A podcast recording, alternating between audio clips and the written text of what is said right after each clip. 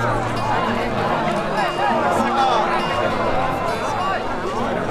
ェリシモラジオ。背景おちょこ様。こんにちは、チョコレートバイヤーミリです。はい始まりました。世界のチョコレートや旅先でのエピソードをお話ししていく聞きチョコ番組。背景おちょこ様アシスタントの春です。ラジオディレクターのガラです。はい今日も。始まりましたけどもミリーさんちょっとえね、え。いつもこの収録の時に、ええミリーさんよくガチでって聞くんですけど、え、ほんま？このガチって関西弁ですか？え、嘘。え、違いますよね。知らないです。なんかミリーさんからガチガチっていうね言葉を聞くのすごくギャップを感じるんですよ。あれ？めっちゃって言ってる気がするけど、関西弁かな？どうやろう？ね。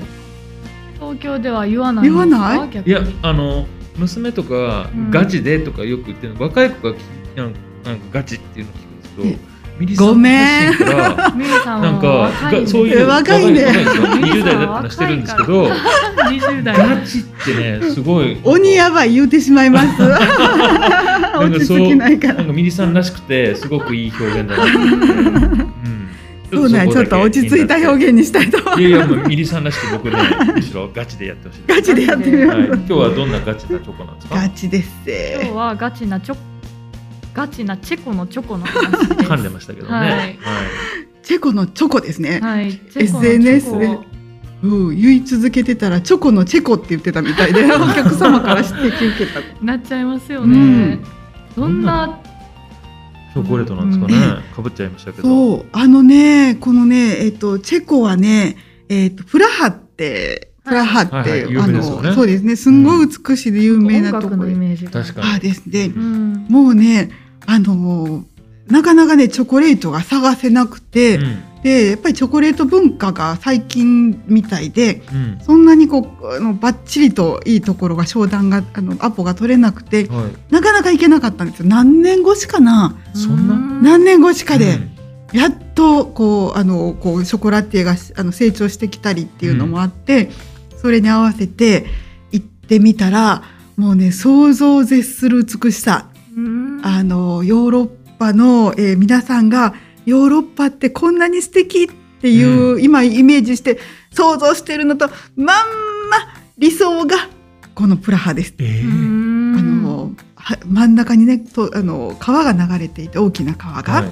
でそこに野良白鳥がおります。え？野良白野良鳥。はい。白鳥。野良白鳥がもうありがたみないぐらいおって、野良白鳥野良猫のあ野野良良猫の野良白鳥。そうそうの野良が白鳥がいてね、もうねありがたみないんですわ。でこう大きいんだけどこんなにいるのっていうぐらい普通にいて、うん。であのーえーその橋を渡るその橋がもうすでにうん。アンティークな重厚な橋でその上を、えー歩いて、えー渡っていくとうん。プラハ城があって、うん。でプラハ城を、えー上り詰めていくと、うんそこには、えー街を一望できる、えー場所があって、うん。もう王様気分でその街並みを見下ろせるというあのもう最高のヨーロッパの景色がこのプラハにはあります。ううん。ん最近ねどうも東欧では東東欧ちょっと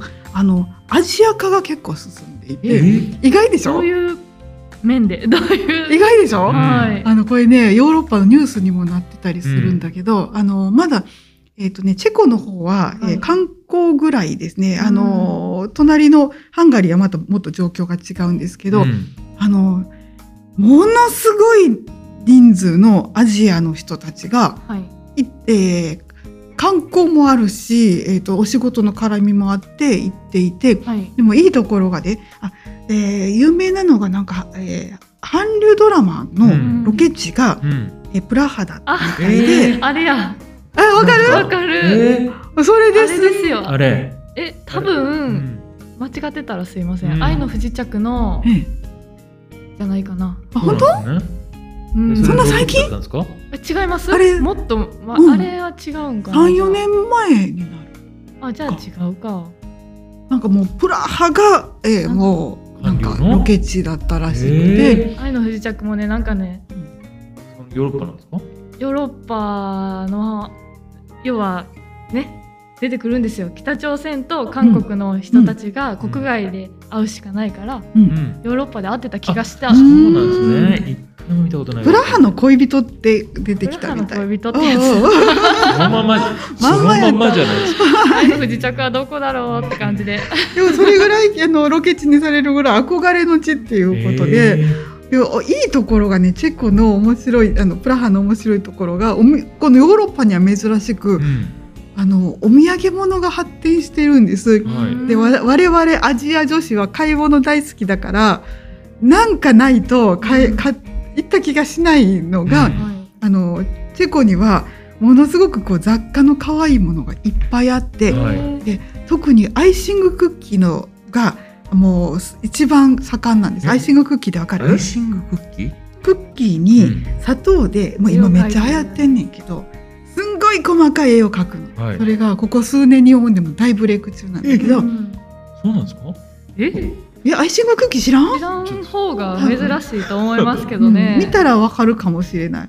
アイシングクッキーってい。う今。こっそり検索してみます。ええええ。はい。すんごい。でそれの一番あのなんかこう多感なのがあのチェコなんです。うん。もともとチェコで。で私の友達のアイシングクッキー屋さんも勉強に行くぐらいあのすごくこう盛んでそれがね専門店なんですよ。アイシングクッキー専門店に入るともううわーっていっぱいその綺麗なクッキーがあったりちょっとでかいねんけどね。であとマリオネットははい。い。あのマリオネット操り人形とかの専門専門店があったり、はいでなんかあの一個ずつが可愛らしい木のおもちゃとか、うんそういうああとはビーズねはい。案外、えそうあのチェコとかのビーズとかがいっぱいあったりしてすごく気持ちが躍るのが、このプラハなんです。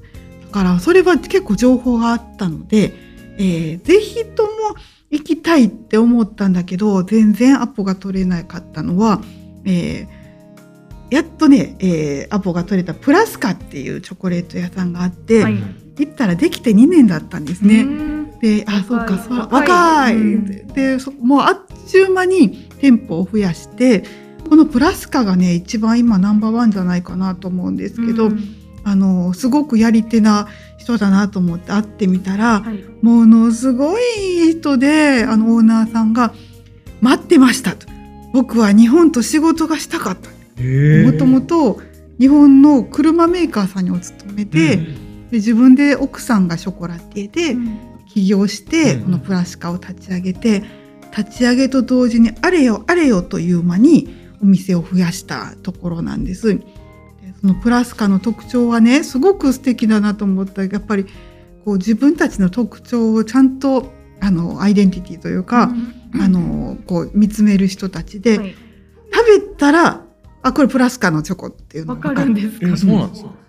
でなんかこうスパイスの効かし方とか、うんそのあのそうスパイスチョコが多くてシナモンとか。シナモンが多いですね。でシナモンががっつり効いてて私ねやっぱりシナモン好きな大好きやねんけど日本のシナモンはファファファファファシナモン風味ですっていう感じなんですよ。風味ですっていう感じでファってかけてるんだけどこれシナモンチョコですわっていう感じでがっつり入ってる。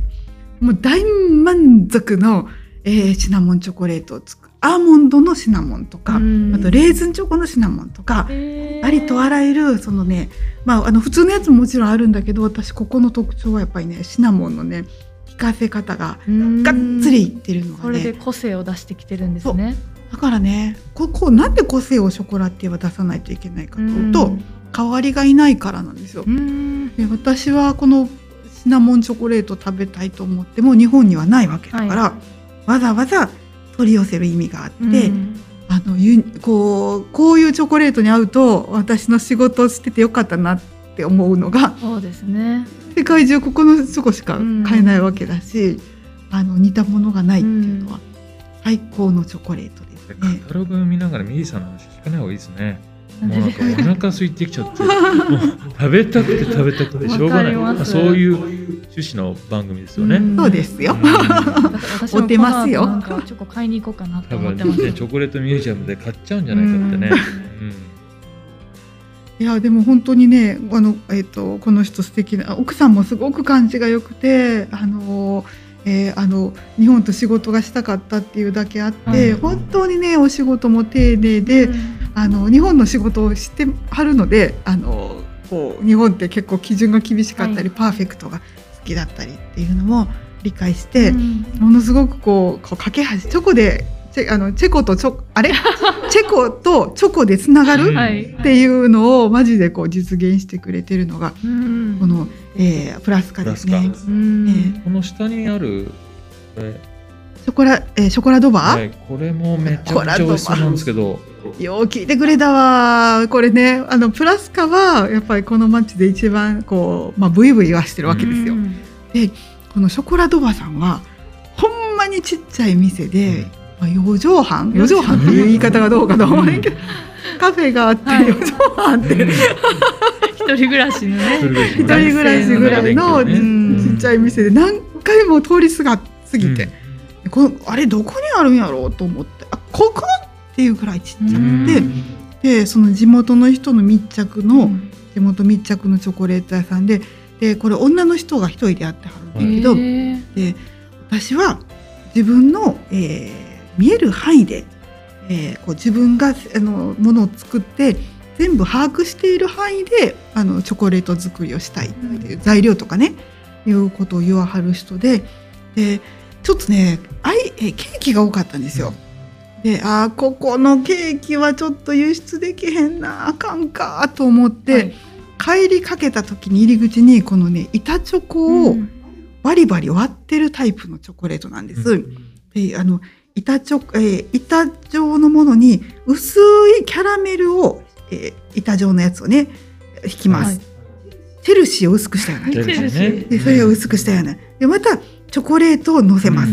でそこのチョコレートが乾かないうちに何かこう模様をつけるんですよ。うんすごく手の込んだものでそれをランダムに手でバリバリ割っているのがこのショコラドアさんのチョコレートの特徴で「えこれでいいの？このバリバリ割ったやつで?」あのこの辺ではこの近所の人これが一番好きなのって言ってあの言ってくれて。えこれで袋に入れてこれがいいですわって、まあ、関西弁ちゃうけど言ってて で、えっと、そのそっからもうめちゃめちゃロングセラー。うん。一回買った人のリピーターが後を食えべなー、くて、これ買いたい食べたい、しかも塩味も効いてるって書いてあるじゃないですか。そう塩塩味がちょっと効いてて、ね、塩味。うん。なんかパリッパリなんですけど、うん。あのこうキャラメルといってもその銀歯泥棒の方のキャラメルじゃなくて、あのこうねちゃっとする方じゃなくてパリパリ。こう前歯でサクサク、えー、ですね。これはやばいな、30のやつに金食べたい。うん、初めて聞いた。えうせやん。キャラメルは銀歯泥棒棒って。かおじさん用語作んなきゃいけはない。るちう。ん。なゃんお笑い見ないのね。知らんかった。え錦鯉やん。錦鯉なんや。こんにちは。よくわか？錦鯉ってこと自体も。え錦鯉は。何の話してんですか？M1 あら王者ですよ。ちょっ M1 王者や。ガチでしょ。涙の50代で。ほんまや。M1 輝くっていう。挑戦したんだったら。なるほど。え金歯泥棒拾ってよかった。でもスルーしてたらね、えうん。いや聞いてる人はねみんなわかってるよ。リスナーさんに怒られるところやった。あ銀歯泥棒あれは錦鯉やなってわかんない。分かってますよね皆さん。検索して。やばいやばいはい。ね、わからないですよ検索して。僕がね検索してますもうそんなんばっかり言ってるな。うん。いやでも本当にねえっ、とぜひとも、えーこのコロナ明けて、えっと行く時にはもうここはね手放しで進めてられるし、うん。あのでここにねあの面白いチョコレートミュージアムとかもありますんで、ね、ちょっとフェリシモのチョコレートミュージアムとは違うタイプの、はい。えーなんか変わったおじさんがいたな。どんなオーナーがね、はい。チョコレート大好きで私がねチョコレートをカットするナイフを持っていて、はい。でもう今ちょっとお取引してないんですけどそれがそうチョコレートの形をしてるんですよ。うん。じーっと見てどこで買うたんやどこで買うたんやって、はい。ほんまにチョコレートが好きな、うん。あのいろんなショコラティエに合ってますね私ね。えすごいな。本当によく行きますね。うん。行きますねって。それが仕事ですからね。うんいやまだまだいろんな人に会いたいと思います。はい。次なんですけれどもチェコの近くなんですかねハンガリーって。近くですか？めっちゃ隣。隣うん。隣のハンガリーのチョコレートのお話をしていきたいなと思っております。背景おちょこ様では皆様からのメッセージをお待ちしております。番組に関するメッセージは公式インスタグラムアカウントバイヤーミリのダイレクトメッセージからお願いしますまた同じ内容でポッドキャスト YouTube でも配信しています。お好きな方法でお楽しみください。幸せのチョコレート最新情報はインスタグラム、ツイッター、フェイスブックでご案内しています。チョコレートバイヤーミリで検索してみてください。チそれでは次の配信でお会いしましょう。ここまでのお相手はョコレートバイヤーミリと春でした。ではみんなでハッピーチョコレート